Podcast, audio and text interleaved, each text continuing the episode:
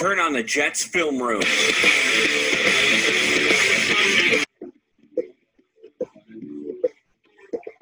Starring Joe Blewett. He over pursues, needs to dive at the ankles, which he does sometimes too much. Providing you comprehensive film study on the New York Jets. Howell sees that deep play side gap sort of clogged up. That was a really impressive play right there. That's that's like a little stuff you see on film. Turn on the Jets film room is now in session.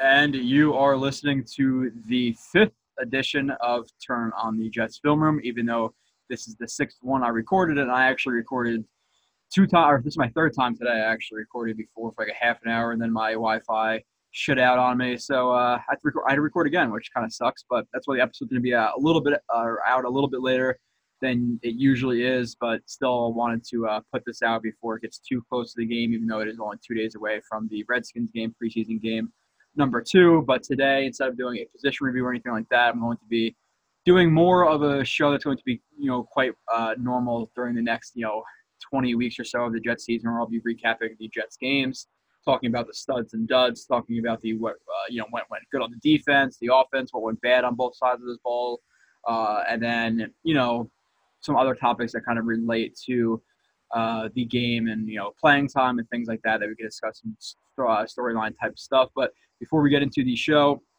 make sure to go on to the podcast app, TOJ Film Room, TOJ Space Film Space Room on iTunes. Leave us a review there. We got a you know like five uh, five star ratings, which we really appreciate. But please, if you could leave a review um, with that, you know, just a couple words, maybe a sentence or two, just take a couple minutes out of your day. It really does help us a lot. And even if there is a you know a four or five star, and you have some you know criticism or even something you want to see added to the show, maybe like a mailbag or something like that, then uh then comment it you know after after the review and uh, after you tell us what you think about the show, or tell me what you think about the show. Um, but like I said, uh, TOJ Film on iTunes, and then on YouTube, you can type on Turn on the Jets in the search bar and search it. You can subscribe there, or you can go to youtube.com slash Turn on the Jets TV, no spaces in that. Uh, like I said, recapping this this game. Uh, but before you do, before we do that too, make sure you go check out the uh, latest episode with Eric McMillan. We broke down the Jets secondary. You know, Jamal Adams, Marcus Maye, Morris Claiborne, Trumaine Johnson, all those guys, and some of the uh, lesser known players. We broke down all of their film, their techniques, their their presses. If they if we like them in soft or you know soft shoe or an aggressive press or catch man, we talked about all those different things, their strengths, their weaknesses. And in the episode before that, I did a show with Mark Schofield. We talked two and a half hours of the three quarterbacks film. So if you really want to learn instead of just hearing, you know, bullcrap uh, opinions of uh, this this player is good, he doesn't do this well, but they don't really explain to you why or how or techniques or coverages or anything like that. Do they really know what they're talking about? Sometimes, sometimes not. Um, so we try to really give you in-depth stuff here. Uh, and also check out some of the other great podcasts we have, such as you know, play like a jet with Scott Mason, who just did a uh, Sam Darnold or Road to Sam Darnold uh, with Albert Breer. Uh, he also and we also have Turn on the Jets with Joe Caparoso, the, the owner of the site, the Jet Take with Kyle and Ben Blessington, which is more of like a call in, hot take, you know, fighting type of show, which is pretty fun to listen to and fun to call in if you enjoy that stuff. And then we also have Know Your Foe with uh, Michael Nania, who basically breaks down the opponents the Jets are going to face every week so you can know everything you need to know about those opponents, what to expect. Then we have a bunch of other great shows too that you can check out at turnonthejets.com. Like I said, uh, get into it now. The Jets beat the Falcons 17 to nothing at home, and it was a good test versus a Falcons team who uh, they have a good amount of depth. Obviously, they're they're a playoff type team. They're a Super Bowl uh, team a couple of years ago, or a team who should have won the Super Bowl, but they just a massive choke at the end of the game from both players and coaches. Um, but they have good depth on the team, so it's a good test for the Jets to to face a team like the Falcons or one of the higher up teams rather than a team like the you know even like the Bills or the Dolphins. So the Jets came out with a ton of energy lots of fan uh, fans were there. It's pretty loud, and it's it's it's fun to see that because the last couple of years, or even since really MetLife has opened, minus 2010, the, the stadium has been pretty much a joke where the stadium is 60% full, 70% full. If you're standing on third down, people are asking you to sit down. If it's a game-winning drive for either side, you're standing up. People ask you to sit down. And they can't see and all this stuff. And I, hope it goes back to kind of like it was at Giant Stadium where everybody's standing up, cheering loud, Jets chants all the time you barely hear yourself think. I wanted to go back to that. Um, but so hopefully, hopefully it does. It, it does really feel like a new era with Sam Darnold, with Jamal Adams, Leonard Williams, all these young guys uh, it's, it's gonna be a, it's gonna be a fun season. I don't think they're gonna be a playoff team. I, I would, if I had to predict right now, I'd say seven and nine or eight and eight, probably seven and nine. Um, but they're really building towards the future with a lot of young pieces. Sam Darnold, if he plays well, which hopefully he does, uh, and then 100 or right around 100 million dollars in cap space next year. So it's exciting. So let's let's show up to the games. Let's freaking cheer. Let's get off your get off your damn phone. You can check Twitter after the game on the ride home, like Jesus, um, and uh, you know just cheer, just be loud. But let's get into the first game of the Jets 2018 season, which is like I said against the Falcons. If you haven't listened to the show before, when I was on Jet Nation Radio, uh, great people over there. Uh, how we do it or how I do it uh, is I do studs and duds every single week. I've been doing it for years. Uh, if they lose, we do duds. If they win, we start off with studs. We start off with number three, going up to number one, and obviously number one stud being the uh, the best player on the team for that given week, uh, no matter who it may be. So this week we're going to start off with the studs, as I said, and the number three stud of the game. Um, for me personally, is is uh, Sterling, and Sterling is a guy, and you can argue. Uh, I, I, was kind of bouncing between him and Nathan Shepherd, but the thing about Nathan Shepherd is one, he's already pretty secure on the roster right now, where you, everybody knows he's going to make the team. And He's not really fighting for a roster spot. He's pretty much penciled in as a starter right now. But Sterling is a guy who's fighting for maybe not a roster point at this a roster spot at this point because I think he pretty much proved himself. But I think he's he's fighting for some playing time and things like that. And I've said it before. Uh, I said it both on the Instagram live and I said it even uh, a couple weeks ago, I believe, or even last week when I was recording uh, with you know Marcus Coleman. I think Neal Sterling is the best route runner on this team right now. I think he provides the most in the pass game. Uh, he doesn't really offer too much in, in the run game, but a little bit more than a guy like Jordan Leggett does. Uh, Herndon is your all-around type of guy, and then Eric Tomlinson is your uh, blocker type, and then maybe they carry a guy like Clive Walford, who's kind of an all-around type of guy too. But we'll see. That's gonna be an interesting battle to watch. I'm pretty excited to uh, you know do the roster prediction show as well. But uh, usually for these shows, we will have like you know I'll have Marcus Coleman on again, or Eric McMillan, or some other ex players, maybe even like you know a good friend of the show, Scott Mason, on to break down some of these games. But because it's a preseason game, I'm gonna do it a little bit quicker, try to run through it a little bit quicker because they get you know it's preseason. Who wants to hear me talk about third and fourth and fifth string guys? when a game is coming up in two days anyway. So I'm gonna try to run through as quick as I can, but I, will say run through quick, thinking it's gonna be an hour, and it ends up being two and a half hours. So I really don't know. It just wherever the film takes us. Um, but I'm going, like I said, uh, Sterling was my um, number one, you know, or number three stud of the game, but the first one I'm talking about. And this is a this is a nice play of, of, of route running here, and you're going to see him. He comes in motion from the uh, field side here to the to the strength of the formation with two tight ends, with two tight ends and one running back. That's 12 uh, personnel. If you hear me refer to that, one running back is the, is the one part of it, and two tight ends is the two. So it's 12. So if it was two running backs, two tight ends, and it, it would be 22. If it was three running backs and zero tight ends, which is rare, but it happens in some like pistol full house looks, uh, it would be 30 personnel. So it, it all depends, but it's it's 12 personnel and he, he, and it's a cover three look. You can tell how this this corner's on the bottom of the screen here. Uh, where if he, if he was to follow one of these one of these receivers over, be, they call it corners over look, which usually gives away that it's man. Um, but since there's no really receiving threat here, minus the tight ends, and there's no receiver, um, he's going to come down into the into the box. Even if even if the receiver is tight, he'd come down into the box and be the primary run support on the edge right there. So that's what he's doing. And then you see this guy uh, squat in his in his curl to flat zone, and then he comes over top in his in his uh his you know field side or sorry boundary side third, him in his middle third, and then he's playing his uh, field side third. So and you see him run this route, and he has outside leverage. So what you're going to do in cover three for the corners is uh, the corner's not going to want to give up this area of the field because if, if they let them get outside and work outside, they're wide open right here and with nobody really to help them.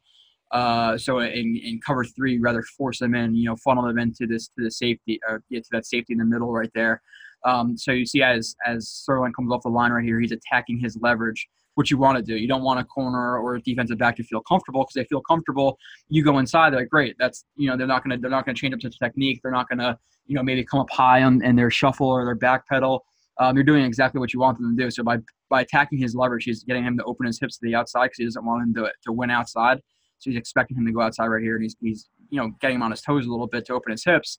And as soon as he really you know fully opens his hips to, to run to his to his uh, you know, deep third responsibility. Sterling, you know, sticks hard outside and, and cuts up on this, uh, call a seam route or a post if you want. Um, looks like more of a post, but it could be a seam route too. It's you can differentiate, you know, tiny little things like that. Um, but we'll call it a post, I guess. But good post, uh, good good attacking the leverage, which you, like I said, you want to see. Now, if he was just to run straight here and attack the middle, this this corner would most likely carry and then just pass it off to the safety. But he does a good job, like I said, attacking that leverage and then making the catch right here for let's say whatever, whatever it may be. It's like a 20 yard gain or something like that. So was a good play from from Sterling right there. Um, and he and he had a couple catches. He actually got injured in this game. At the end of the game, I haven't heard any updates from that injury, but uh, it was I believe like a third and four, and he, they threw it to him on the left sideline, and he broke a tackle from Sam Darnold, or, or he broke he, the pass was from Sam Darnold. He broke a tackle to pick up a uh, first down on third and four, or three, whatever it was. He got a little nicked up, but I think he's fine. I haven't heard anything major about him, so that's good. Um, but moving on, and he had a couple catches. I think, uh, what like I said, four receptions, 38 yards. So he had a pretty good game. Um, the next one though, Bridgewater, seven for eight, 85 yards, 10.6 uh, average per throw, one touchdown. He only missed one throw, which I'll show in a little bit. But Bridgewater, it, you have to feel good about the guy coming out and uh, and playing just in general because it's, it's been 2015, so he took a real game snap. You know, it's preseason, but he's still in an NFL game against an NFL um, opponent. So it was good. You know, he almost lost his leg in 2015. He was a guy who was some people are like, oh, he's a top 10 quarterback or near that top 10. I don't agree with that from watching what I saw of him in the, in the Air Coryell system with Norv Turner in 2015. I would say it's probably in the 15 to 20 range, maybe 17 to 20 range, but that's still, you know, a decent starter. And a decent starter is better than what the Jets have had in, since Brett Favre that one year in the, in the, first half of that year in 2008.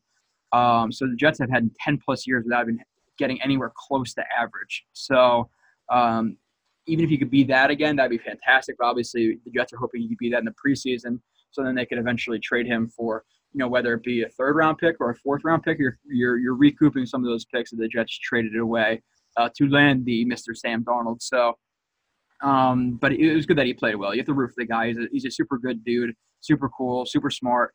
Uh, helps Sam Darnold. I, I really like him. There's no way you can't you can you know not root for uh, Teddy Bridgewater unless you hate the Jets or the Vikings or Louisville or whatever it may be. But uh, yeah, he gets he gets my number two. I'll bring up a play of him in just a second. I just find it. Um, but yeah, like I said, it's it's it's good to see this dude. For one, if he is playing this year, he looks pretty good.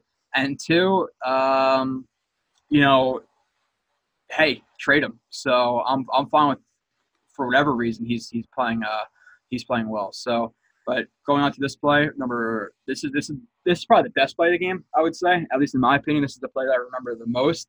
And it was, you know, eight minutes left in the first quarter, fourth and three. And I liked right there how how Bates decided it because this is kind of a range where, okay, it's a 57 yard field goal or you punt it and they get back to the 20. So you're only really gaining like 20 yards in field position if you punt this unless Lachlan Edwards can, you know, nail inside the 10 or but even at 30 yards maybe. And it's a preseason game, you know, try some things out and and they do that and they went for it and I, and I, I, I, thoroughly enjoyed them them going for it right here where old Jets teams just punt it and get it in the you know the 10 yard line or whatever so it's a mesh concept and you see this Y so it's it's it's a it's a mesh uh, from these two guys right here where they're basically just running shorter crossing routes or you know dig routes and some not dig routes uh, drag routes. And this this wide tight end right here is just going to run up kind of like a like a clear out route or even to create some cluster which is exactly what happens because as he's um, he creates some of that cluster right there. And then the mesh concept, which the mesh concept is mostly known to be a man beater because if you are running meshes and there's just there's these four zones or three zones, you're, you're going into another person's zone right here and he's to blast you or intercept the ball. But when when it is man to man, um, if, if one if they're not playing aggressively off the line of scrimmage, like you see that little back pedal from this from this uh, defender right here, you autom- you're, you're going to win the inside every time in man unless there's a hole defender or a wall defender, which there's not right here. So he wins the inside right there.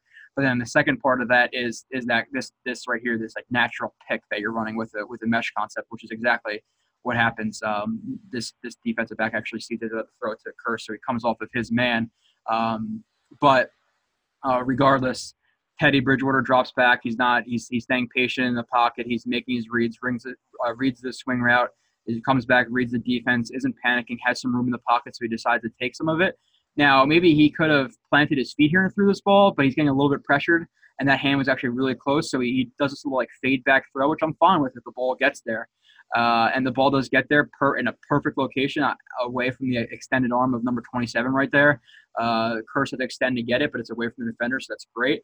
Kearse makes a fingertip catch, so you know, great job by by Teddy Bridgewater, dropping back in the uh, uh, you know dropping back in the pocket, not panicking on fourth and three, uh, letting the play develop and hitting Kearse in the perfect location, even though he's fading back without perfect mechanics. So really good play on on fourth and three. You know, Kearse gets up here, he's pretty damn excited. Nice catch made by him, and he actually went into my my um, you know good players of this game of the offense just just for that reason because that catch was just phenomenal. Everybody likes to see a good catch like that. So uh, that was one of his good plays. Now one of the bad plays that that throw that I was talking about that he that he missed right here um, is was not a good play, but at the same time it was it was one play. And somebody was not like arguing with me on Twitter, but uh, he's actually a good dude. I'm not gonna say his name, but he's he's a good dude.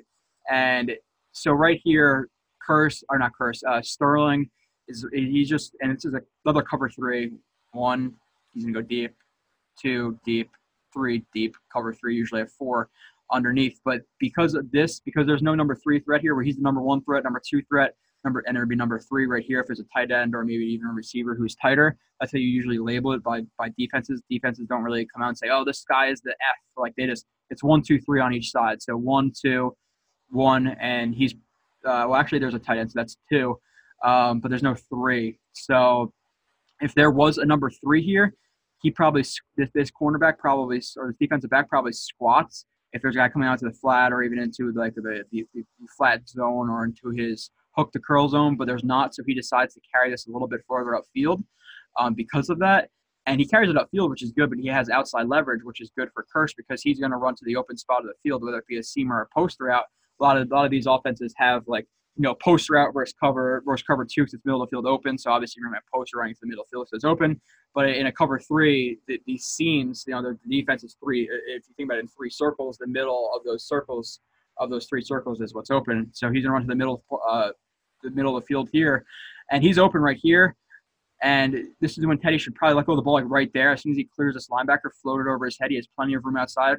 Lead him, lead him right around here.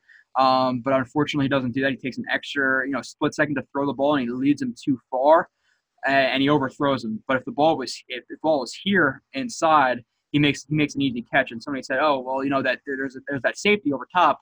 Look how far that safety is. That that safety, if he was to lead here, is still five plus yards away. So he has plenty of time to protect his body. And if anything in an NFL NFL game, not just necessarily cover three defense, but when you're leading a guy like that and they have to stretch out, that's usually when they get rocked in the ribs and, and get a bruised ribs or get really hurt.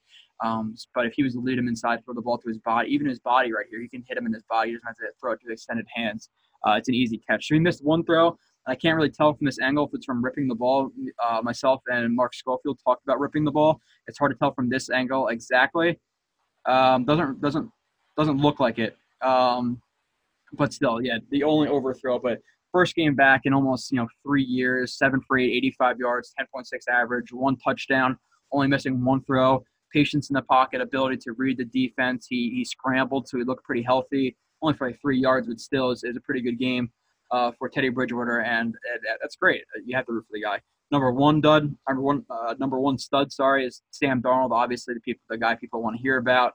Uh, 13 for 18, 96 yards, 5.3 average. And I heard some people saying, "Oh, you know, well, his, his average was down. I didn't, you know, that's that's not too good." But at the same time, the Jets aren't going to just throw him into the fire and expect him to, uh, you know, be throwing deep, you know, scissors concepts all the time in his first games. They're going to try to acclimate him a little bit slower. And even if the Jets' offense is going to be a dink and dunk type offense, uh, minus a few deep shots because it's a West Coast offense. So um, regardless, but he, he played well. I think he had three three uh, swing routes or you know routes into the flat. I, I thought they were all swing routes, but I'm not going to say definitely, but I'll call them three swing routes. So that to hurt his average a little bit too. So who cares? He he completed 13 out of 18 balls, no interceptions, had poise in the pocket, showed his ability to scramble, showed his ability to deliver the ball accurately, to keep his eyes downfield uh, to throw with messy mechanics at times. We'll go over some of those messy mechanics, but we're gonna get a little bit. Uh, we're, we're gonna definitely jump into some of his plays because I know that's what people want to want to hear about. They don't, you know, McCown and all these guys. They really want to hear about him. No, I'm pretty, I'm sure people are excited to hear about the quarterback and watch them film on the quarterback. And and I, I like this play a lot. This is the first. I believe this is the first play. Yeah, this is the first play I recorded of, of Darnold, and I liked it a lot. And Darnold knows that this rusher is going to be free off of the edge right here. I'll call it. I think it's a, it's an outside linebacker or defensive. I think he's number fifty something, so it's actually an outside linebacker. But the Jets um, are counting because listen, you have five you have five offensive linemen and you have six guys threatening. So they're going to slide protection right, one on one, one on one, one on one, one on one, one on one, and this guy's going to be free. So Darnold knows that, and then he also has a receiver on the left side of the field here on on the boundary side who is going to run an inward breaking route, which would take you know away any any curl the flat defender, or maybe even took a, a, a hook to curl defender. Um, so you see you see the receiver has a couple of seconds go by, which is going to open up this swing route for some for some potential YAC. Maybe he has to beat you know one safety or one cornerback, but it's still a play for you know five maybe a five six yard gain if he throws it right here. Um, but the good thing about Darnold is he doesn't just throw the ball. How many times do we see Sanchez just throw the ball in the defensive end's hands right here um, in this situation? But he sees that the defensive end right here, he knows he can't get the ball over his head. He's in his throwing lane, so Darnold doesn't panic and he, he knows his second read here. So that's his first read. He knows his second read is this drag over the middle um, from this is uh, this is Sterling again, and he doesn't have perfect mechanics here, but I like I like how he comes off of that quickly, looks to the drag, uh, slides in the pocket a little bit over instead of staying here, which might open up his body to a hit or even you know a deflection, whatever it may be. Because by the time he throws it, he was in the spot that if Darnold stayed here, he was going to get hit um, or like I said, even the ball fumbled or, or, tipped, but he moves over to give himself the extra room, which you see that it, it makes sense because um, it played out perfectly for him. And he, and he, like I said, he sees that this this guy is open. And look at his base. His base isn't good. His feet are almost parallel.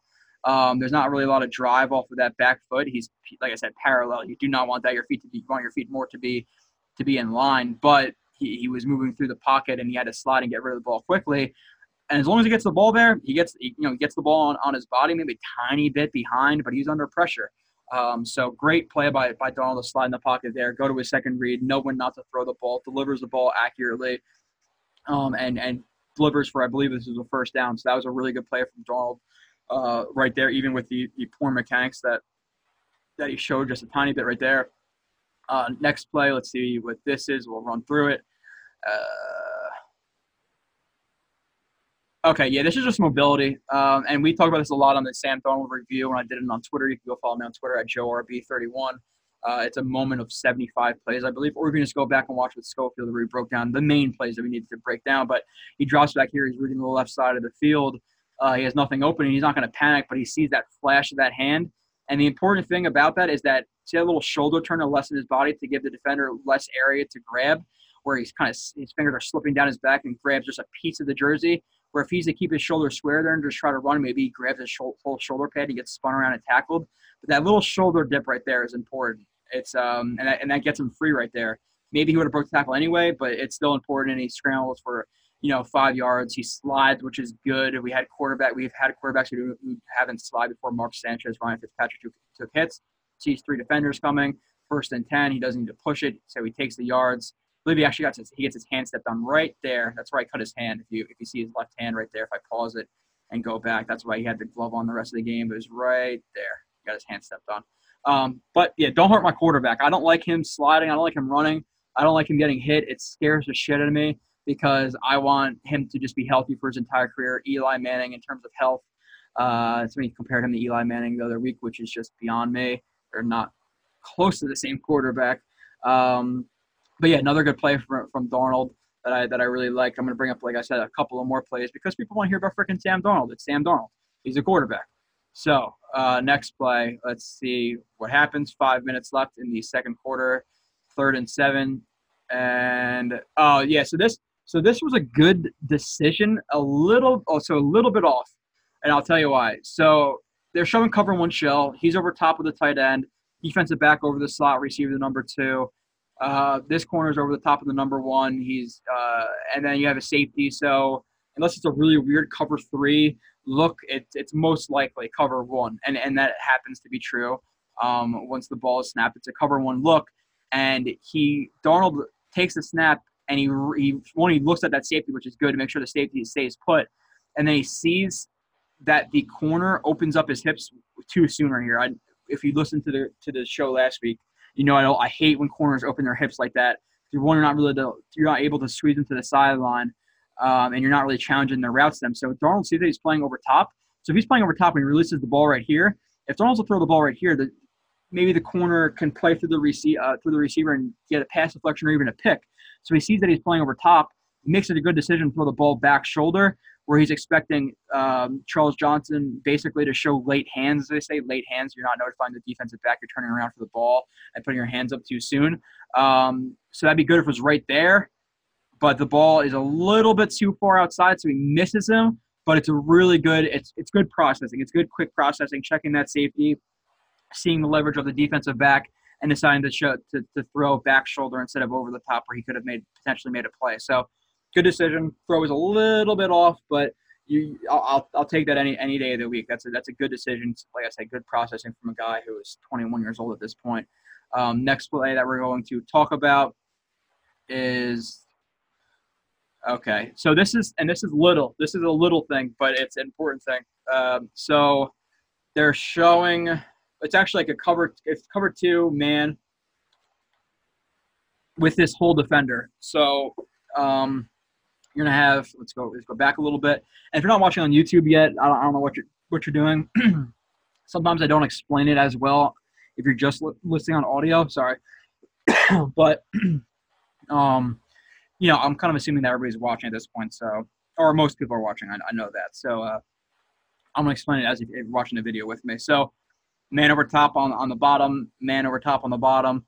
This linebacker has man on on the tight end right here uh, and this corner has man right here. So they're, they're, they're manned up. They're showing they're showing cover two man because two guys over top and man underneath.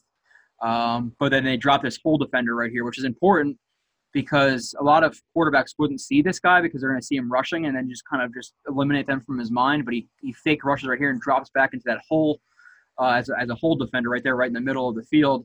Um, so what I like about this play is that Darnold, Darnold recognizes the coverage and sees that it's man. He looks he sees this. He sees he sees the, the, the safety breaking out on the on the uh, running back, which notifies zone. He sees the wide receiver with, with inside leverage and position to easily catch a drag route on this corner, but he doesn't just release the ball. He looks what's coming in front of him too, just to double check. And you see his head turn right there, and he looks where he's throwing. And he sees that hole defender drop back. He, he, just takes a, an extra hop in the pocket and throws it past them. Where you see a lot of young quarterbacks, this happens they, they, they see the coverage, they see it's man, their guy is open, they throw the ball. This is, a, this is an interception or, or a pass deflection. So, uh, great decision by Sam Darnold just, just to look uh, where his receiver is going to and the zones in front of him, and he delivers a ball to uh, Charles Johnson on that on that drag route uh, from the top of the screen. So, uh, great play by by Sam Darnold there. Next play we're going to talk about is uh, uh, this is so this is this is his first touchdown, um, I believe. This is his first of three touchdowns. Two of them did not count you know on that drive. So uh, what I like about this play is it again they're kind of showing another another like cover one um, type of look with one with one high safety. Looks it looks like man with these three guys over here on uh, you know over top of these three wide receivers. But what I like about it is he takes a snap, he notices that that this this uh, you know defensive back or safety, you know, who I think it's a safety, but he drifts over to his hook to his uh, not his hook zone his uh his curl the flat zone and he decides to not throw the ball where it looks like man but a lot of quarterbacks throw the ball right here boom and it's you know tackle and it's you know still then it's fourth and th- three or fourth uh, fourth and goal with three to go. Sorry. And he throws the ball right there. But I like how he really processes it that quickly and, and he sees that it's that it's uh that it's a zone coverage. And it's a, it's a red three. I call it red three because you're gonna have three defenders deep, which is the red zone, so red. So you have three guys over top, so that's the three of the red. And then the other part of the red is you're gonna have the all the other underneath defenders just straddling that white line of, of the of the uh, of the end zone. So this is a red three coverage to me. That's at least what I call it. So I like that he that he recognizes that zone quickly, and then he he immediately looks to the right side, sees that Charles Johnson is, is going to have position on that on that uh, kind of like semi comeback route to the to the front pylon and he delivers the ball quickly. Uh, like, I, like I said again, quick processing, understanding the the position of the game. It's third and it's third and goal. You don't want to just take this flat route, um, where it's just a slant flat read. and, and just you know pick up two yards. He decides to go away for that and quickly see that uh, Charles Johnson is going to be open. So again, quick processing, recognizing man versus zone coverage, which is important uh, for you know a, t- a ton of reasons. And I think that was actually that was the second one because Charles Johnson pushed off on that. This was the first one.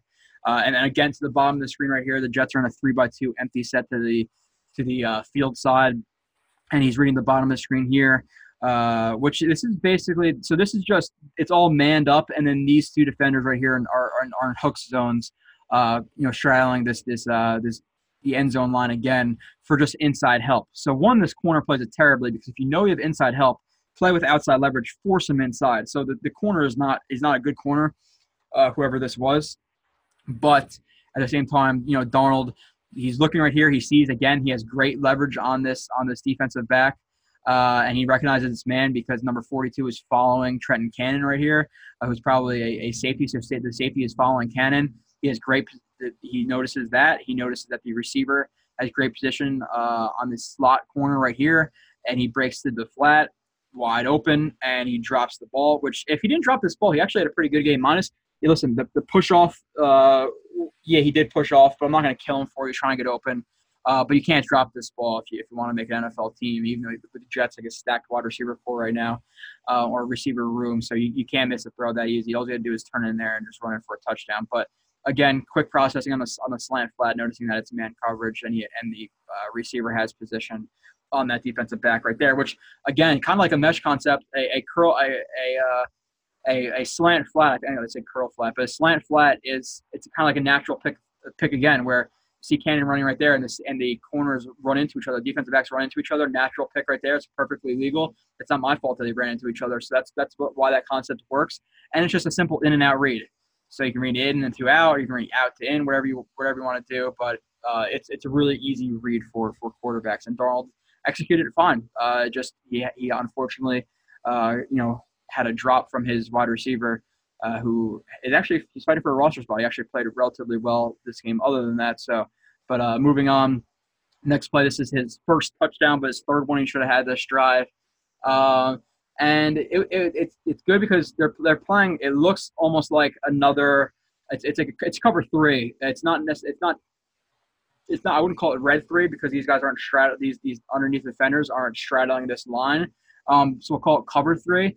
But at, he he drops back and he's reading the defense. He feels pressure here, which he probably could have just took a couple of steps up and then and then planted right here and just kept reading the defense. But he'd rather be safe than sorry, so he's going to scramble out to the right, which is showing some of his mobility and he delivers a strike to, to Charles Johnson for uh, his, his first touchdown of his career.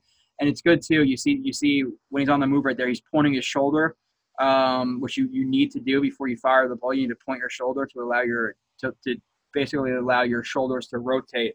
So you're, you're kind of cocking your, your right arm back to allow it to uh, you know to uh, get to that that defender more accurate or to the uh, offensive player more accurately and with more power. So I like that he points that shoulder there. Nice, accurate throw.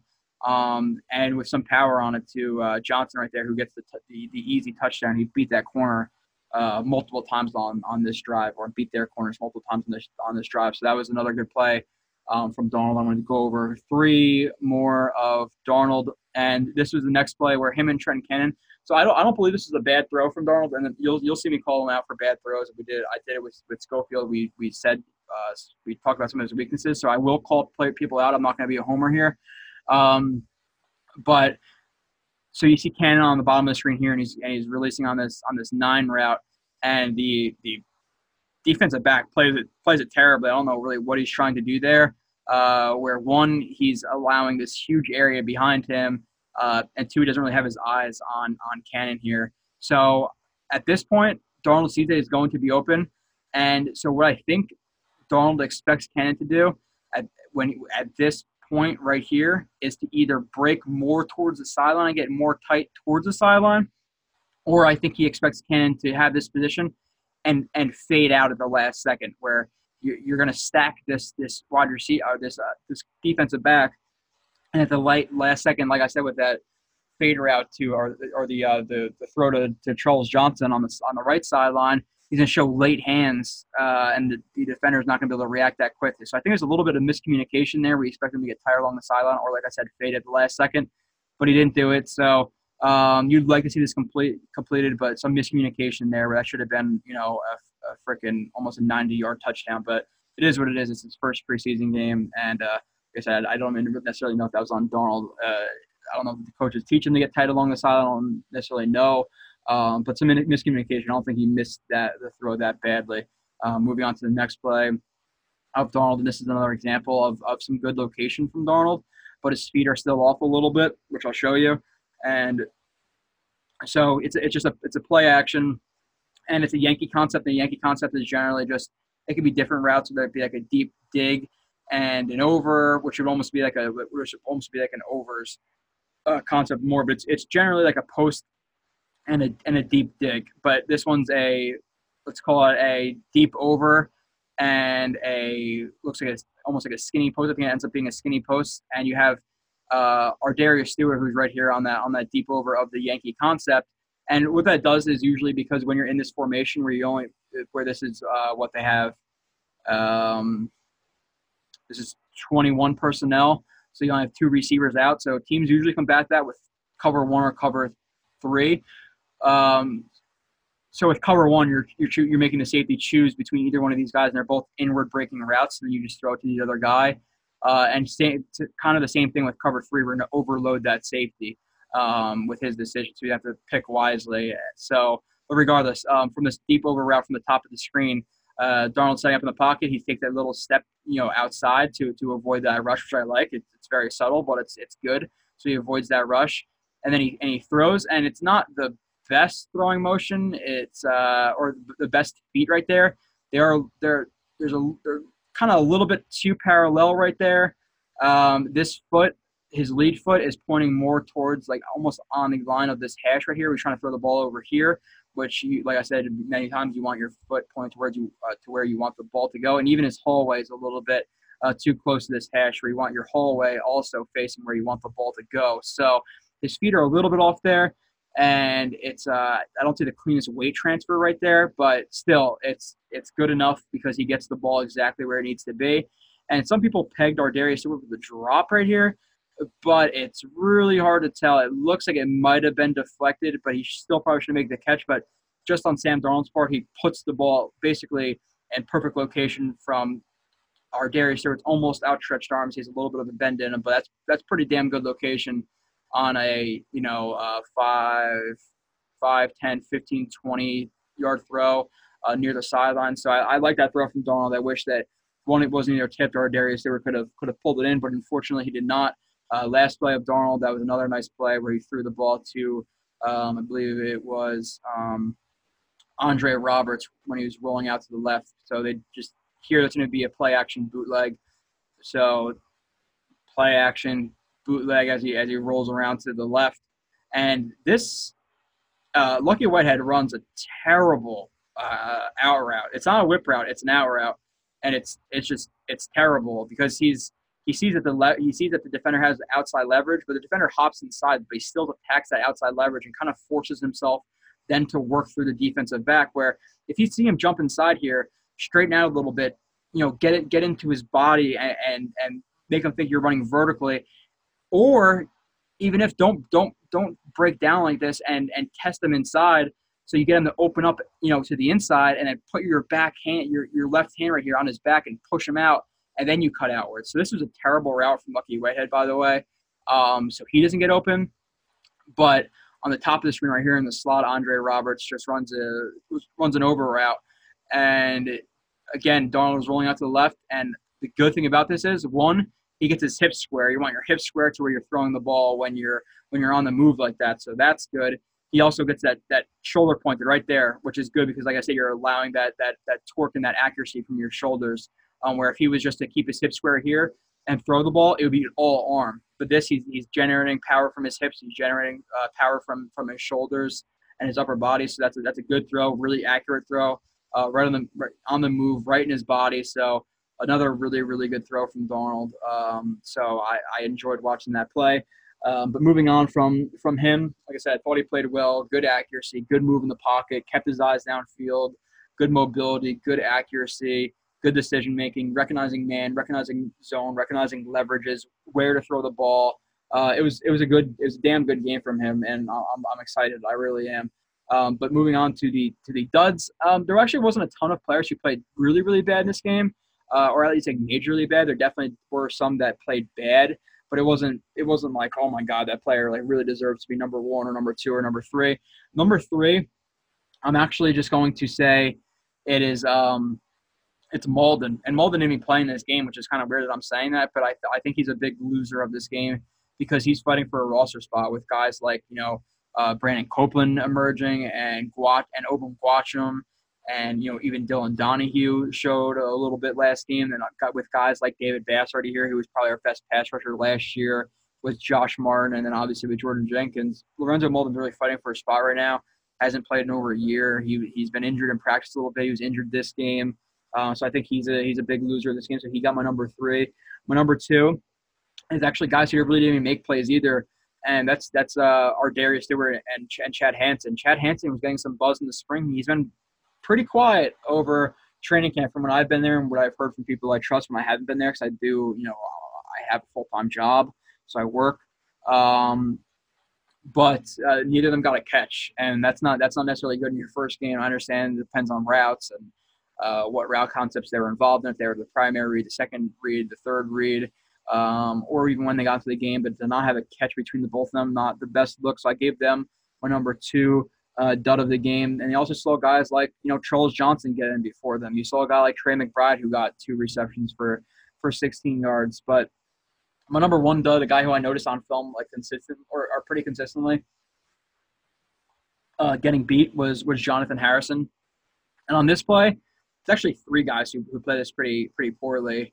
Um, Ajalana right here, number 71. All he needs to do is, you know, kind of he needs to reach block and seal this, um, you know, let's call him a three tech on the backside. He's not able to do that, you know, really at all. That's probably because he comes forward too uh, too far before he you know really angles his hips to, to get around him here to kind of like hook him. Um, so he's not able to, to seal that backside.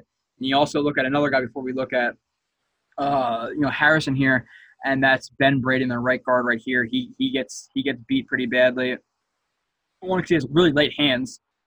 He's not getting his hands up quick. He's ducking into him, which you, which you don't want. He doesn't really have great leverage right there. He's almost kind of like hopping, and he, like I said, late hands allow the defender to get his hands into his chest if he gets thrown back as well, um, which allows the number ninety to uh, to shed him pretty easily. But Harrison, play, this is a bad play from him because he's snapping the ball and I understand if it's like a if you're like jump setting, which is jump set, you're you're it's not a jump set though, it's, it's a it's a run play. So he comes off the ball here, and when he's coming in with one hand, I understand he just snapped it, but you want to see both those hands fire up aggressively. So he shows some really weak hands there too, and you, it's kind of hard to see because number because the uh, left guard right here, which is probably I think it's Dozier. Um, yeah, Dozier.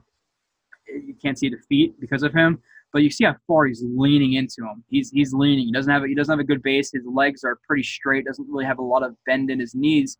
And what happens when you lean is it, either they chop your arms or they jerk you down, and your, your momentum's already going this way. Where if he was leaning like this, he probably couldn't stand up straight. If if if he was just to to, to kind of like you know you pull the chair out uh, from under people when they were in, in school when you were a kid, um, if he was just to back up and just take his hands off here, right here, he falls over.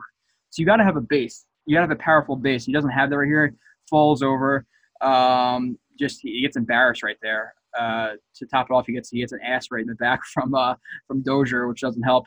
So I thought he played pretty bad. He also had a false start. I think there was like three or four plays where I noticed him specifically not playing well. It's like, oh, I want to see what happens when Swanson comes in. Swanson came in and did just as bad. So the Jets do not have a pretty backup center job right now, or uh, you know, guy for uh, backup center. I thought it would be Swanson because he did have some experience in and with the Lions as a starter. He also played a little bit of guard as well. So I thought he's in a, uh, I, I believe he played a little bit of guard as well. Um, so he had some flexibility, and he was also a starter. So like right now, if I had to take Wesley Johnson or Jonathan Harrison, I'm going to take Wesley Johnson um, just because he has started before. So I don't really like Jonathan Harrison either, but apparently the Jets are a little bit higher on him than I am.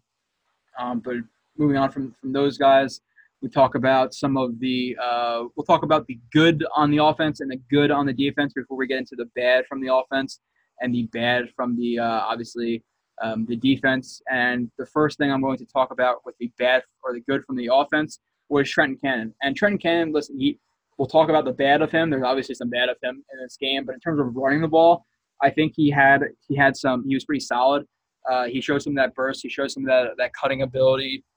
He showed that top end speed, and we and we see it right here where this is just a this is a a, weak, a weak lead zone where they're running to the weak side.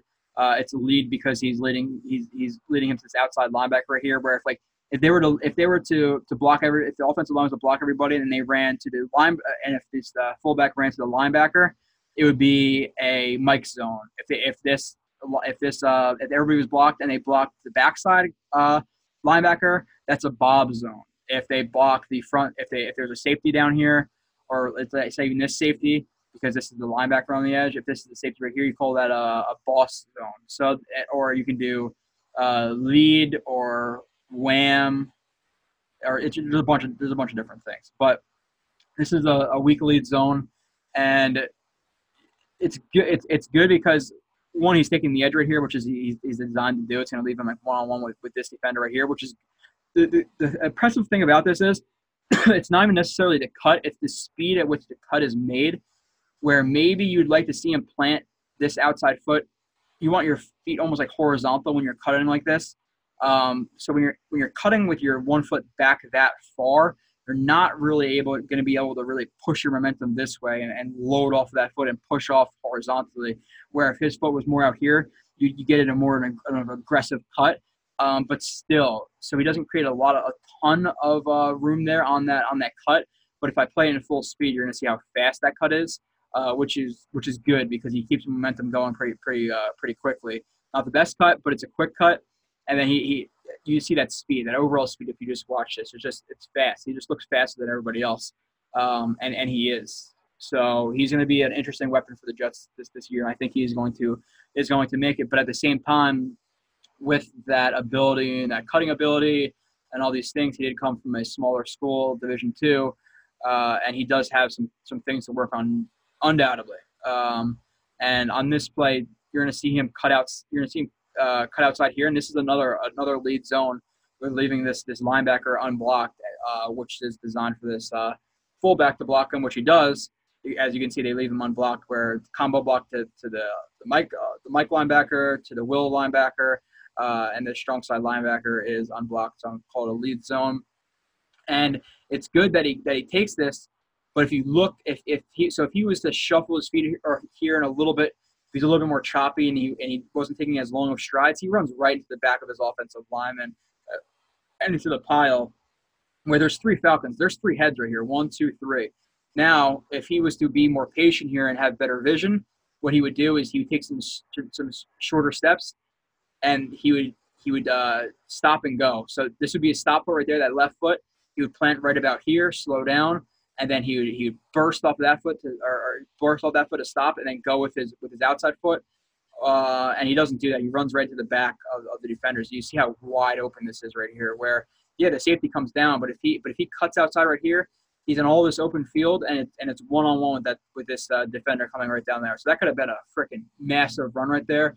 Um, but unfortunately, his vision suffers right there. People might disagree with me, but I don't see how you how you can. Like I said, take some shorter su- shuffles right there maybe a jump cut, maybe just a stop and go, you know, one cut, uh, one cut type of motion. But uh, he doesn't do that. He runs right into the pile, so he, he loses the opportunity for a big gain. Even though it is, you know, let's say a six-yard game, it could have been potentially, you know, a 85-yard touchdown or 84-yard touchdown. So he need he needs to see this lane, needs to be more patient, needs to bounce this outside. Uh, so I didn't like that, but it, like I said, overall I, I did like it. Um, I thought also for for his first game, you're, you're, we have to mention Crowell for that touchdown run. You have to give him some credit for that. That was, uh, even though maybe you know it is preseason, so lighten up a little bit there because we don't want you injured because you're going to be either running back one or let's call them one one or one one A or one B, whatever it's going to be. Um, and he's just running a drag a drag route on the, on the on the right side of the screen here, at the top of the screen, and he runs this drag route. He he has positioning uh, where the linebackers are playing a little bit farther back in their hook zone. So he shows some nice speed, uh, you know, an ability to to turn this corner and outrun number 42 right there. And then also obviously some some power to uh, trucking this guy over. But then another guy comes in. I, I don't know if it was there where he got the probably concussion. Yeah, it's probably there.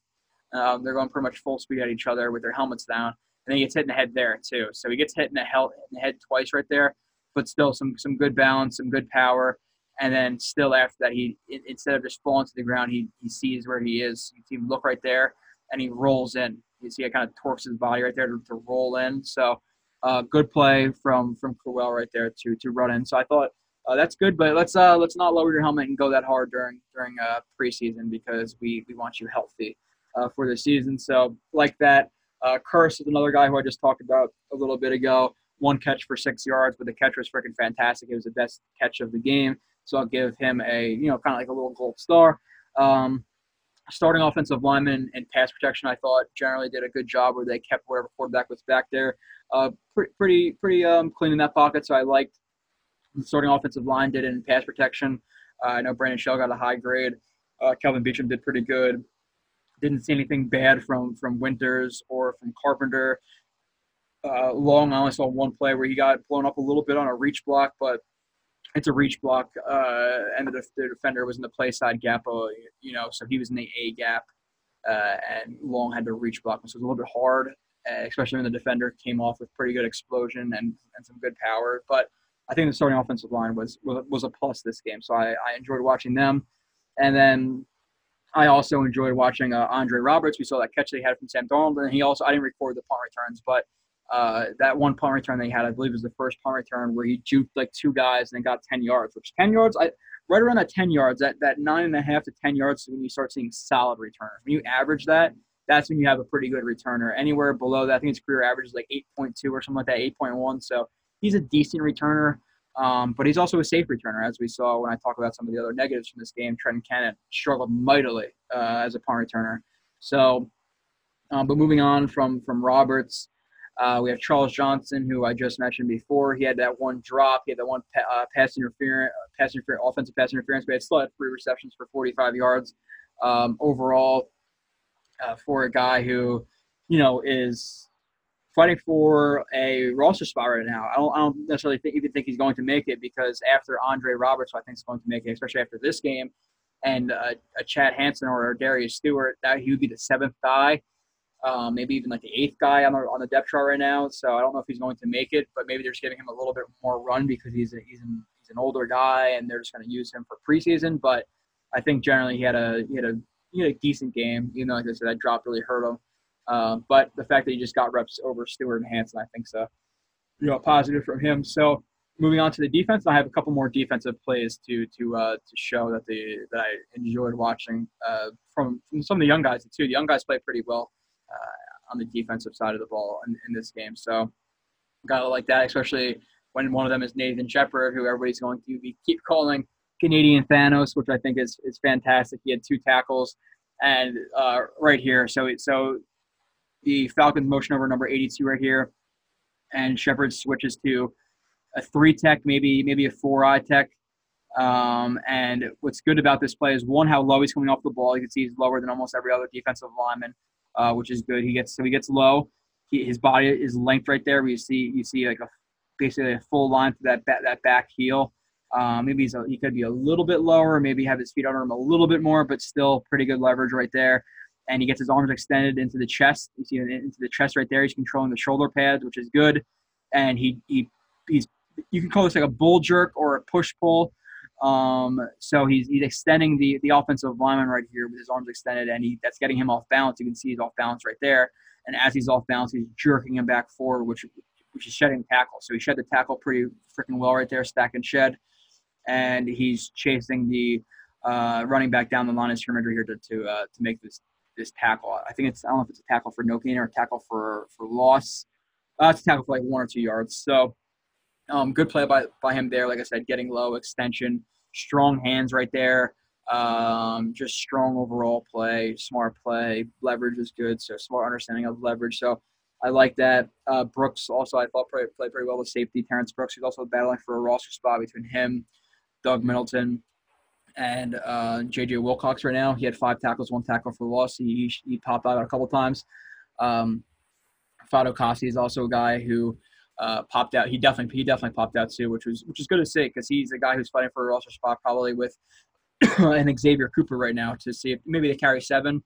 and they all make the team, but he's he's fighting for at least playing time, potentially even a roster spot. Right. Um, so right and let's see. So where is oh so he's right here. He is the let's say three tech um, on the strong side of the of the uh, of the formation on the boundary side.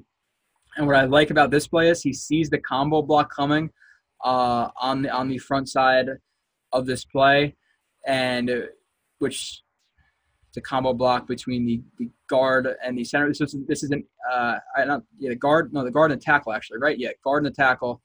Um, and instead of taking this full on, so if he was to take if you just go straight at this, they both both of these offensive linemen have his full chest to work through, so they have a full body to work through.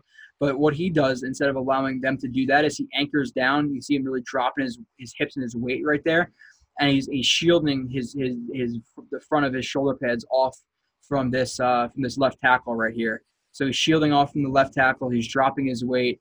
He's engaging with this uh, with the left guard here, and he gets past the you know the, the block of of this uh, this left guard. So he kind of tossed him right there. So I, I liked it. it. He didn't make he didn't necessarily even make the tackle. He might have got in on it. Uh, did he get in on it?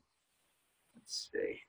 Um, no, he didn't get in on it. But I, li- I like the the technique of taking on this this combo block right here. Like I said, lessening your body and dropping your weight. So good play from uh, Fatukasi right there, and it's also a good play from Middleton too. Middleton comes up and he's containing that outside right there, and that's where that, that uh, running back has to cut back inside. So good play from Middleton.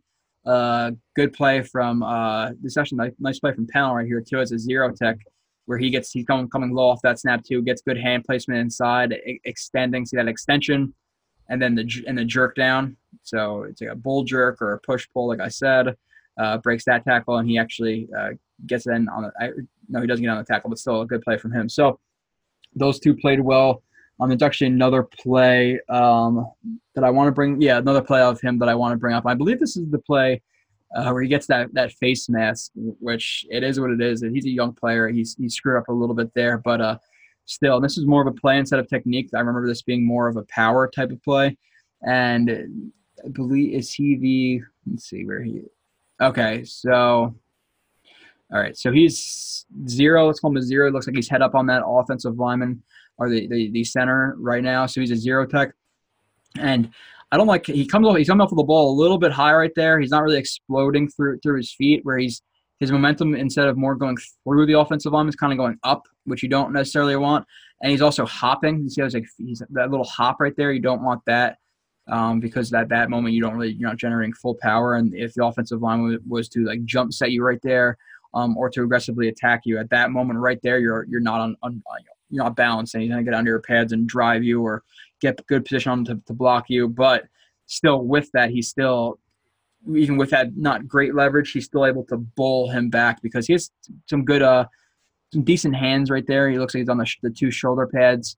So this is just pure strength from from Fatukasi right here. Uh, like I said, even with not great technique, he's still able to just bull him back into the quarterback. And you know, maybe next time he can grab a shoulder pad or push back a little bit farther and just knock him into the quarterback. But he grabs a face mask and it's a, it's a personal foul. Uh, 15 yard penalty right there for, for grabbing that face mask, but still a uh, good rush to, to get there. So I like that from Fatukasi. I thought uh, Pennel also had a good game. I just showed that play of him, you know, a couple of seconds ago. Um, so he, he did pretty good. Another guy, lesser lesser known guy, is uh, Hewitt. Neville Hewitt, the the backup linebacker, he's like fighting for for a roster spot right now. But he had eight tackles, which is obviously nice. Some of them weren't not, not, like none of them were really really impressive, but he also did have two pass deflections. They were pretty impressive. And he's he's he's right here. He's the uh, the weak side linebacker, and he's dropping back. This is Tampa two. And you can tell it's Tampa two versus just like a, a regular cover two because this middle linebacker right here, the Mike is dropping back farther than he normally would. And what he's doing when you're dropping back normally than you than you normally would in a cover two is because you know middle of the field open, so people right to run post or uh, versus uh, cover two. But what he's doing is he's dropping back farther, so he kind of eliminates that that middle of the field being open um, for the quarterback and for the receiver. So, and also you can tell Tampa 2 by that drop, and you can also tell it's Tampa 2 by whatever the strength of the of the offense here, the receiving threats. There's three receiving threats on this side of the ball. that's that's the side that the uh, linebacker is going to open up to. So there's three receiving threats on this side. He's going to open up to to his left or the or the offensive, the right side of the offensive formation. So um, it's Tampa two, and I like how you know Hewitt's right here and he drops back into into his hook zone. And he's reading the quarterback, and as soon as the, the quarterback loads up, or maybe he could have came out a little bit, he could have cheated over a little bit more than he did originally. Um, but it's still nice reading of the quarterback's eyes, and he dives to make the, the, the play where he doesn't make the pass deflection. I think he actually gets credit for a pass deflection here, but he doesn't make the interception. But I like how he goes for the ball, and then this right there too, where the tight end actually catches the ball. If he wasn't to dive here and do this, he probably would have brought the the, the ball down. But if you see it, it's kind of hard. It's, it's not like the greatest quality, but he sticks his left arm in there and rips the ball away, which you can see you can see the, the uh, tight end's right arm come off the ball right there, so he's not able to corral the ball and, and bring it in. So he does drop it. So um, nice read, nice play, nice fight after the catch is still made to, to rip the ball out of there. So that's that's the plays you like to see um, for sure. So good play from from Hewitt. Donahue uh, is another guy who I also think played uh, pretty pretty well.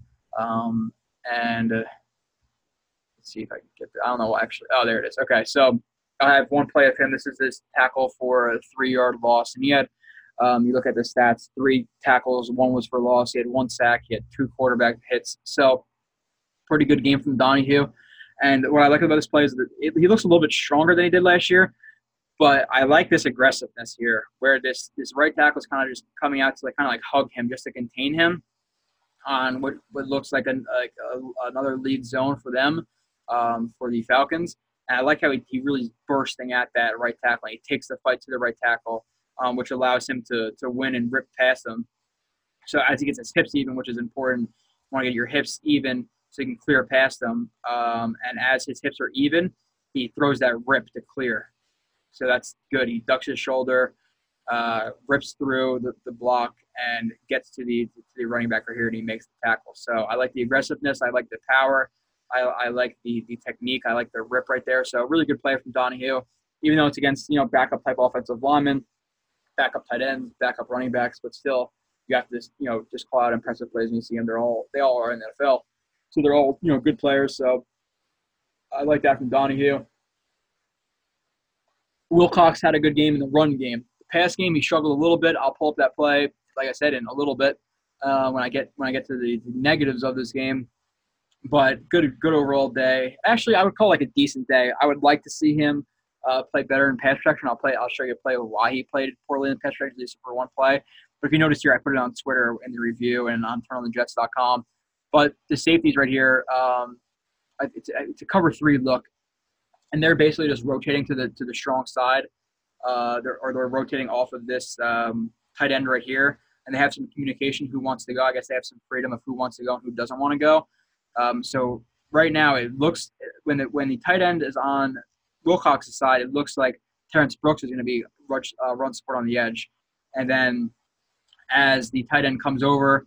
Uh, you could see Terrence Brooks is still telling is still telling Wilcox to, to stay back in that middle third, but then as he as he rotates again, you see that little point, and then Wilcox knows, okay, well now I'm run support. He's going to drop back in this cover three. So that's like the tiny little stuff you, you you love to pick up. That communication between the safeties is good here. And then Wil- so Wilcox just charges in full head of steam. Uh, you know, bends the corner right here and makes a big hit on the uh, on the running back. So he makes some freaking plays in, in, the running game. That's why I think he's a better player than Rontez Miles because he makes plays in the running game and he can cover a little bit. Struggled a little bit in this game in the coverage, but still overall, when I watched the 2016 film, I, I thought he was pretty good uh, in coverage, or at least decent enough in coverage, where he's definitely a lot better than a guy in Rontez Miles. So really nice play from Wilcox there. I think uh, Pennel, like I said before, I, oh, this is where I have him. He made some plays. Uh, one tackle, two tackles for loss, one sack, one quarterback hit. Bring up a play of uh, him. I think it's just like a, a, transition from from run to the pass that he, that he shows some, some nice ability here in a pass rush, which is not usual for him. He's right here. He's a zero tech. He's playing heads up over the center.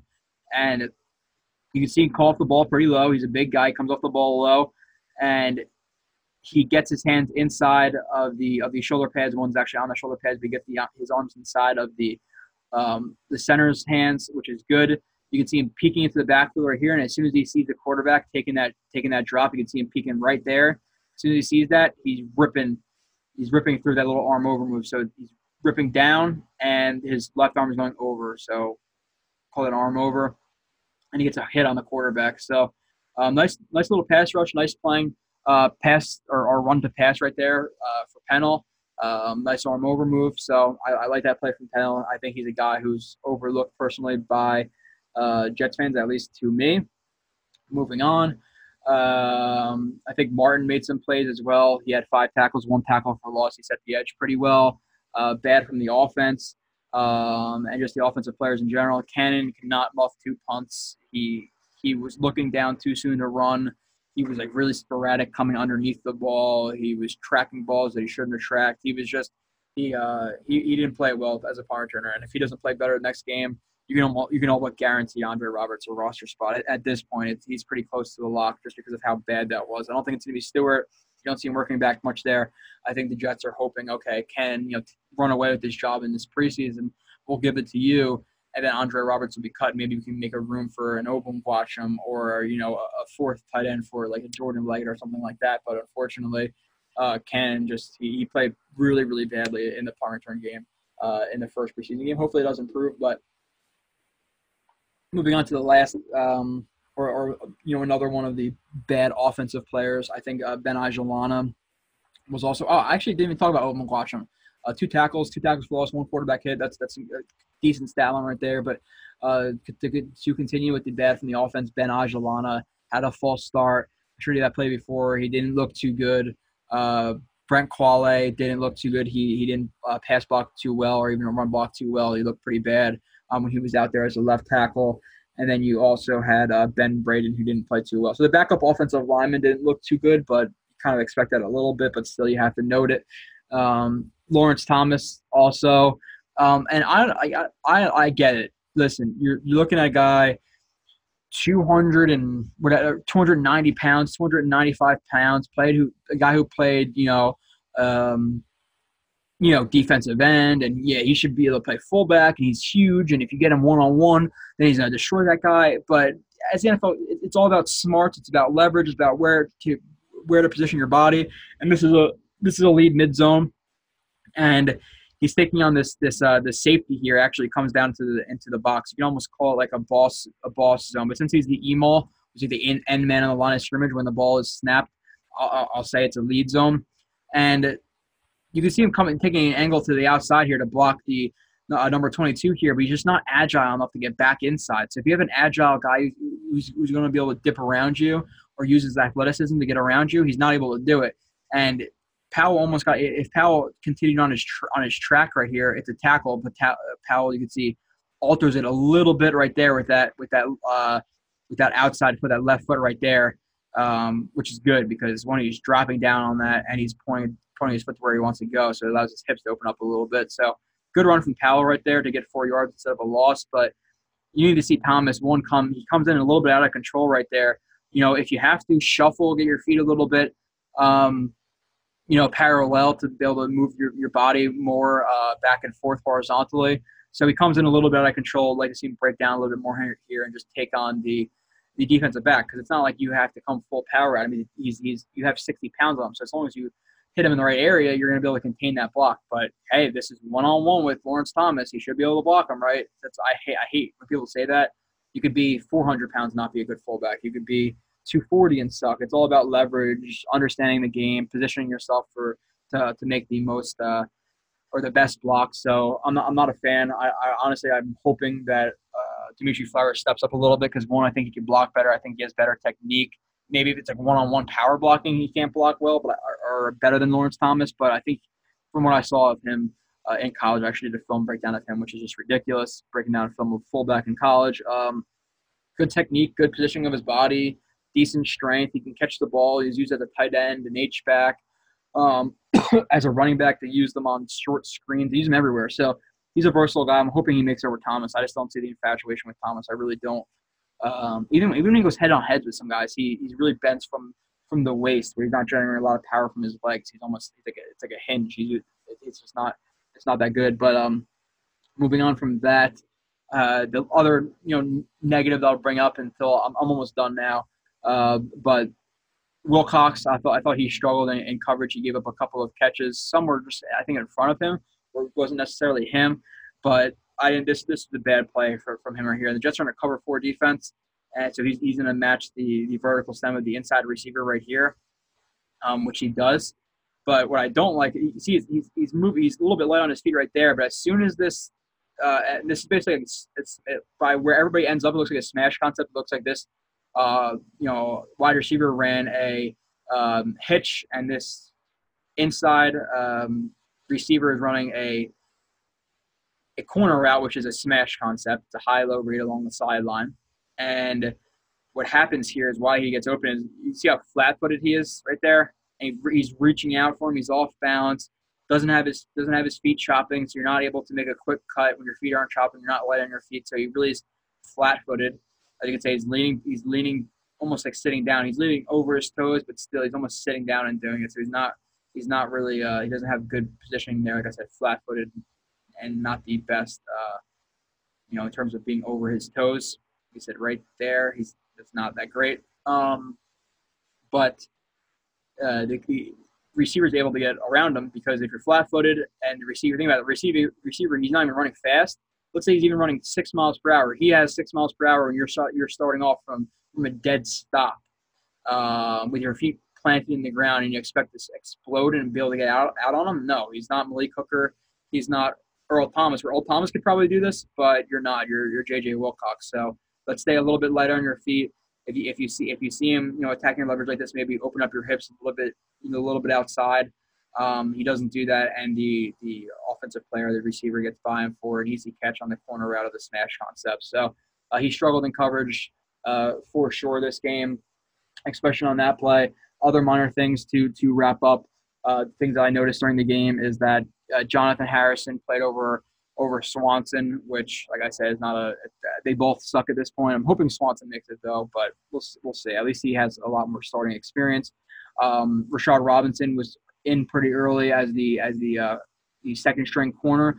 And I talked about it with the show with Eric. I think he has more ability than people realize. Really fluid hips, really quick feet. His stop start speed is, is fantastic. His top end speed is pretty good. Uh, he's athletic, loose hips. So I, I, like him, but he has to figure his shit off, off shit out off the field. So uh, he was in pretty early.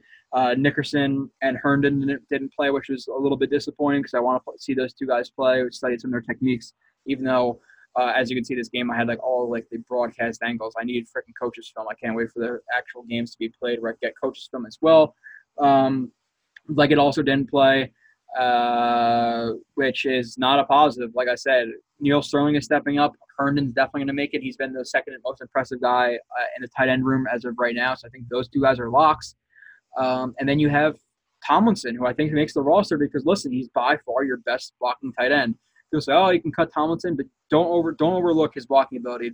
The dude legitimately block, can block defensive ends and outside linebackers and lock them down. He's not going to stonewall them, but, but he shuts them down for that play. Um, so I think he makes it as a three. So really, like its best shot is to make it either you're going to outwork and and outprove Clive Walford, who, who's a guy who can both um, block and run routes. He's not he's not really too crisp. He's his athleticism is not too impressive, but he's still an all around type of tight end. Or if the Jets are only keeping three, you're gonna have to beat out Neal Sterling. No, there's no way. There's there's there's no way. Sterling is he's, the best tight end on the roster right now. At least that's what it looks like through preseason, through camp. Um, so I think Leggett. I don't think Leggett makes the roster. Injured last year, injured this camp, not playing in preseason, not impressive when he does practice. So I, I think Leggett's is gone. Uh, like I said, unless he plays really well these next three preseason games, starts showing up at practice, uh, Stephen Walford, he, he had that he had that catch on the on the uh, on the corner from uh, Sam Darnold. I, don't know if I brought. I, guess I didn't bring up that play, but yeah, I guess I didn't. Um, but Sam Darnold basically on that play, if, if everybody remembers, he I think they were in a cover three, and the cornerback on the outside sees um, the defender on the number one threat, the wide receiver, come in on an in cut, on, and on that in cut, he drives down forward. So that opens up uh, Walford behind him on the corner route, and Darnold, instead of just throwing that in that's open for five yards, he waits that extra second, sees that the uh, that corner is driving down on that in route, and throws the corner out over him for 17 yards or whatever it was instead of five instead of five yards. Um, let me see if I actually have that play. I don't know why I didn't put that um, in in their in their review um, of this game. Uh, just give me one second here because I'm trying to uh, find it. No. Oh yeah, this is the play. I don't know why I didn't bring. I, I guess I just forgot to bring this up. Uh, this is the play. I, I just explained it, you know. But the, see that that outs that outside receiver, the number one threat, or the number one receiver on the top of the screen right there. Like I said, you just label them by threats. One, two, three. It's not. He's the best. He's the second best. He's the third best. It's just who's closest to the sideline. Um, so the number one comes on an in cut, and this and one of the defensive backs here, uh, which I believe is is this defender who has uh, hook to curl. So he's going to play hook to curl, and he draw he, he's dropping back at first, but he drives on that in cut because he believes the the uh, corner in the uh, deep third is going to take um, Walford or whoever you know is is coming past them. And unfortunately for the Falcons defense, they don't. So instead of throwing this, yeah, this is open. Hit it, Darnold. Hit it, Darnold. No, he doesn't do that because he's going to be a good quarterback. And instead of like the quarterbacks we've seen, you know, Sanchez and even McCown, Fitzpatrick, they take this. First and 15, I'm going to get five yards back, you know, maybe eight yards back, um, and then, you know, make it a second and seven. But Darnold, screw it. I see that the guy is, is driving up on this. I'm going to wait a second, and I'm going to throw an, an accurate ball to uh, to Walford right here on, on the corner route. So he he goes from a you know six to seven yard game, maybe eight yard game, to a you know uh, what 19 yard gain. So great play from Darnold there. I don't know why I didn't bring that up, but that's that's a great play. Um, but like I said, Walford is. If I had to pick right now, just for this year and even going forward, Walford's not that old. If I had to pick one guy to be in a game, I'm picking Walford over over George Jenkins. So he better he better step up. Um, other than that, I guess I'm really done for the for, for the show. If you're going to look for things in game two. Uh, let's hope Marcus Maye plays. You want to see Marcus Maye and Jamal Adams for you know whatever it may be, a drive, maybe to a quarter of this game. Uh, we want to see Nickerson. We want to see Herndon because we want to see the young guys. We saw you know Cannon play well on offense, not on punt return. We saw Shepherd play well. We saw Fatukasi play well. Even Derrick Jones had a nice play, even though it was eh, a little little spotty on that on that fade um, in the end zone. It could have been pass interference. He didn't play it too too well, but he played it okay. Um, so we've seen some of the young guys play well, obviously with uh, those guys, and then you have Darnold. So let's let's hope that we see some of the other young guys play. Like I said, with Maye, with Nickerson, with Herndon. Let's keep watching battles at spots we've been watching all off season with outside linebacker, who's the third and fourth guy. Even you know, even the the the weak side linebacker uh, opposite of Jordan Jenkins right now. Who is that going to be? Is anybody going to step up? You know, could a Brandon Copeland step up and take a roster spot from a guy like Mauldin or Donahue? You know, so that's that's an interesting battle to watch. Backup safety we've been watching Middleton's been getting run with the first team. Uh, he started this game. Uh, but personally, from from what I've seen from all the safeties, I liked Middleton coming out of Appalachian State. I just don't like him as much as Wilcox and as as Brooks. But maybe they're deciding to go with a younger player who the, the, Jets feel that he might have a potentially higher ceiling than a guy like you know a Wilcox. But I don't necessarily agree with that. But let's watch that battle. Let's watch depth corner. Let's see who plays there. Derrick Jones is he going to step up and make uh, take a roster spot? Dal Roberts, you know, uh, I think I said Derrick Jones already, Jeremy Clark, Rashard Robinson. There's a couple of guys. There's, you know, let's say eight, nine guys competing for, you know, six, seven spots at the most. So let's let's keep watching that. That's a good one. Depth wide receiver. We've talked about it all offseason as well. Uh, we know the the main four guys, but that five, you know, that five and six is it is it Roberts? Is it Charles Johnson? Is it Tre McBride? Is it ArDarius Stewart? Uh, Chad Hansen, I think, makes it, but he's falling a little bit down uh, towards that range too, where he hasn't made a play. Listen, spring practices are nice and all that, but that was in that was in what, uh, whatever. Yeah, it's not really spring practice, but what is it in June? Those practices, and they had like that month off, so um, he's he's got to step up as well. So that's that's an interesting battle to watch. Um, let's hope that obviously the, the quarterbacks also continue. Like I said with Darnold, let's hope that let's hope to see that he grows on this game. Let's let's see him keep, re, keep reading coverages, keep moving in the pocket, keep his eyes downfield, clean up his technique a little bit. Let's maybe he takes a couple more shots down down the field. Um, but as long as he plays like he did last game, I, I think he's he's a starter going into week one because that was fantastic. Like I said, the mechanics weren't good, but he got the ball there. So it's not like he he shows bad mechanics and the ball doesn't get there. He's showing the the off mechanics of the ball still getting there. Some people have referred to as magical sloppiness, which which I agree with. I've said it before too. His his mechanics don't hurt him all the time. Where you know out of hundred balls, if they're all with bad mechanics, maybe five of those balls are off target. So it hurts him sometimes. Sometimes it hurts on some of the accuracy and some of the drive on the ball, where you can tell where he, if he's if he has good mechanics, that ball drives faster to his uh, opponent, or not to the opponent. Want to you know you don't want it to drive to, towards the opponent, but it has a little bit more zip on it to the receiver. Um, but we'll we'll see. So hopefully it grows on that. Uh, and let, let's with that receiver battle, let's let's see Hansen, let's see let's see Stewart, let's see them step up. I'd rather have a young guy like a Stewart make the roster over a guy like Andre Roberts. I don't think that's going to happen because I think Andre Roberts is the better receiver. I also think he's the better um, return option at this point, just in terms of like you know one one game. Who do you want returning the ball? I think he's the better option. But Stewart's also a third round draft pick of last year.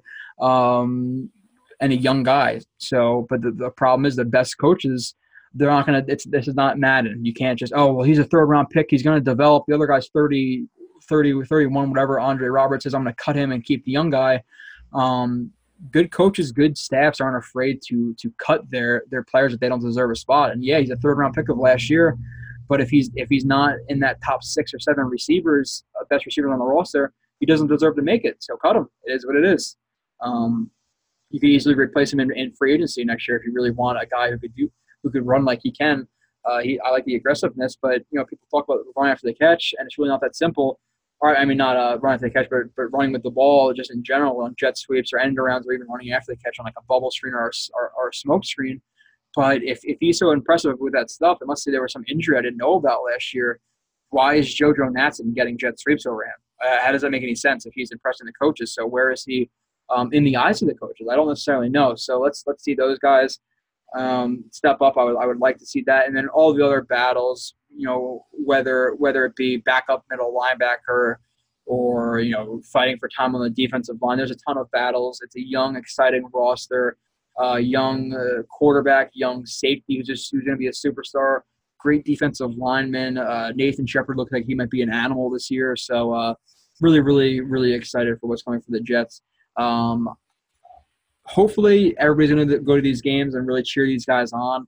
Like I said, I, I hope I'm never to a Jets game again where I'm told to sit down. That just drives me crazy. Um, but make sure you check out all the other podcasts. You check out if you haven't checked out the Mark Schofield um, pod with me, breaking down the quarterbacks for two and a half hours. Go check that out from two weeks ago in the archives. Go check out the show from last week with with two-time Pro Bowler and uh, defensive rookie of the year, Erik McMillan, breaking down the secondary. Either tomorrow or like Friday or Saturday, I'm going to release the uh, Eric, the uh, Marcus Coleman, um, you know, show where we break down wide receivers and tight ends. So make sure you check out that. Uh, follow me on Twitter, Joe RB31. Uh, if you if you listen on YouTube and you don't even use your podcast app to listen to this, please just just just go to it and subscribe anywhere. Or if you don't subscribe, you don't want to pop up into your feed just just give us five stars. Give us a little sentence or two of why you like the show. We appreciate it a lot. And then uh, even if you and the vice versa, if you're listening on the podcast app, go to YouTube and subscribe. Give us a like. Um, it helps us a lot more than, than than you think. So please do that. Follow the other podcasts. We will see you, or you'll you'll hear me in a couple of days. Even though I recorded a couple days before I recorded this one, and then next week I'll be back with another uh, recap of the Jets Redskins game, break down some film, and have some fun. So I appreciate everybody for listening. Um, have a have a good day, and uh, like I said, thank you.